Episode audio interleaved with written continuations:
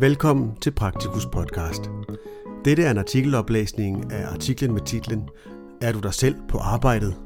som er skrevet af Jesper Bossel Holst Christensen, fyrumformand og læge i hoveduddannelse fase 1.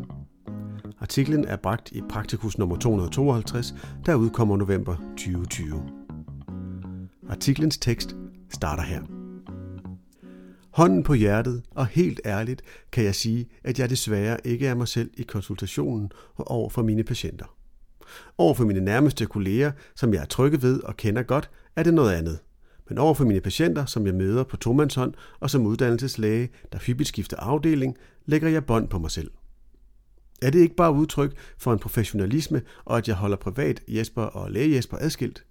Eller er det for affladet, når man skal være praktiserende læge, at jeg ikke viser, hvem jeg selv er som person? Måske skal vi hver især mærke efter indeni og spørge os selv, om vi præsenterer et falsk udtryk for, hvem vi er og hvad det gør ved vores læge-patientrelation og kommunikation. Personligt kan jeg mærke, at jeg først skal koncentrere mig helt om mit arbejde, når jeg ikke skal anstrenge mig for at være en anden end den jeg er. Når jeg skal være neutral eller måske lidt ekstra maskulin på arbejdet.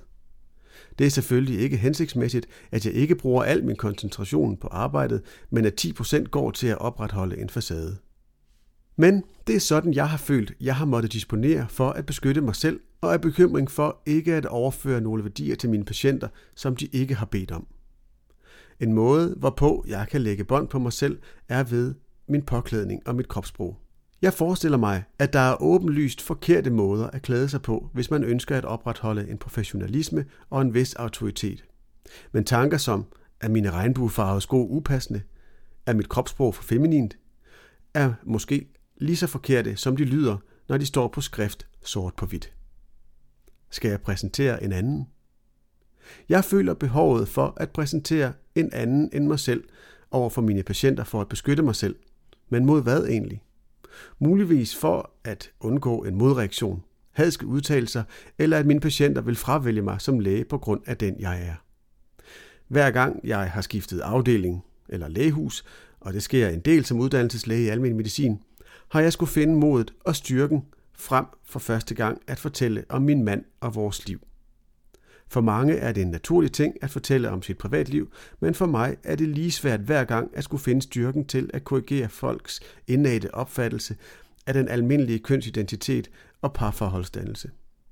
For det meste er folks modtagelse og reaktion positiv eller behageligt neutral. Men de gange, hvor reaktionen bliver en modreaktion med afkortethed eller interjektioner, som for eksempel, nå, åh, eller okay, sætter sin spor. Hvordan går det med ligestillingen? Projektet Det Empatiske Arbejdsmarked under LGBT Danmark søger at skabe forandringer, der fører til mindre diskrimination, mere inklusion og øget produktivitet gennem undervisningsprogrammer og kurs for arbejdspladser, tillids- og arbejdsmiljørepræsentanter, kampagnefremstød, etablering af LGBT-netværksgrupper, et certificeringsprogram for offentlige og private arbejdspladser og et ligestillingsindeks, Work Equality Index, der gennem spørgeskemaer måler på effekten af inklusionsarbejde og ændring af mangfoldighedspolitikker på arbejdspladsen.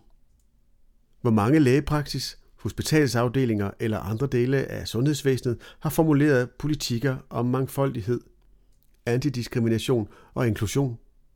Hvor mange af vores lokale arbejdsmiljø- og tillidsrepræsentanter har indsigt i LGBT-inklusion – og hvordan ville det måtte se ud, hvis det offentlige blev målt og vejet på et Work Equality Index?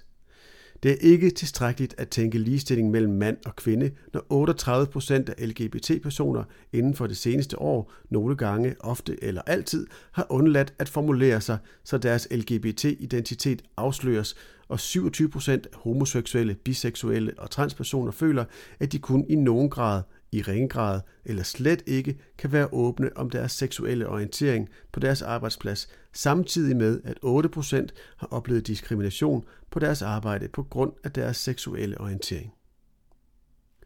Det åbne rum gør talen fri.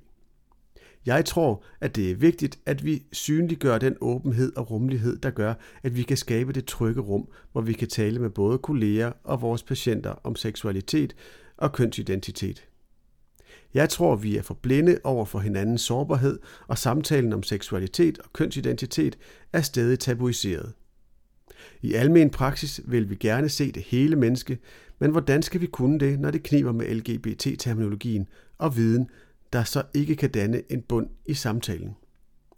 Fra en rapport om kvalitative interviewundersøgelser af LGBT-personer fremgår det, at praksispersonalets manglende viden om LGBT-relaterede emner, en indbygget heteronormativitet, det vil sige indbygget forventning om, at mennesket er ciskønnet og heteroseksuelt, og tabuet i forhold til at spørge ind til seksualitet og kønsidentitet er kilder til frustration og misforståelser. Rapporten giver også sit bud på, hvordan det ideelle møde mellem almen praksis og LGBT-personer er. Det er en måde at møde patienten på, som lige så vel kan være opskriften på mødet mellem kolleger og på arbejdspladsen. Det ideelle møde skulle være åbent, respektfuldt og fordomsfrit. Man skulle kunne føle sig tryg og ture i tale sætte alle slags emner, og man skal vide, at de emner måtte blive mødt med respekt og soberhed. Det gælder også i sprogbrugen og i dialogen. Sammen med en refleksion over egen præsentation og udtryk, positive reaktioner i vores samtale med hinanden, politikker om mangfoldighed, antidiskrimination og inklusion, viden om LGBT-relaterede emner, et opgør med heteronormativiteten og en aftabuisering af sex, seksualitet og kønsidentitet kan vi skabe de ideelle møder og de åbne, mangfoldige, respektfulde rum, hvor vi mødes som kolleger og patienter og behandlere. Forfatteren kan kontaktes for oplysninger om referencer.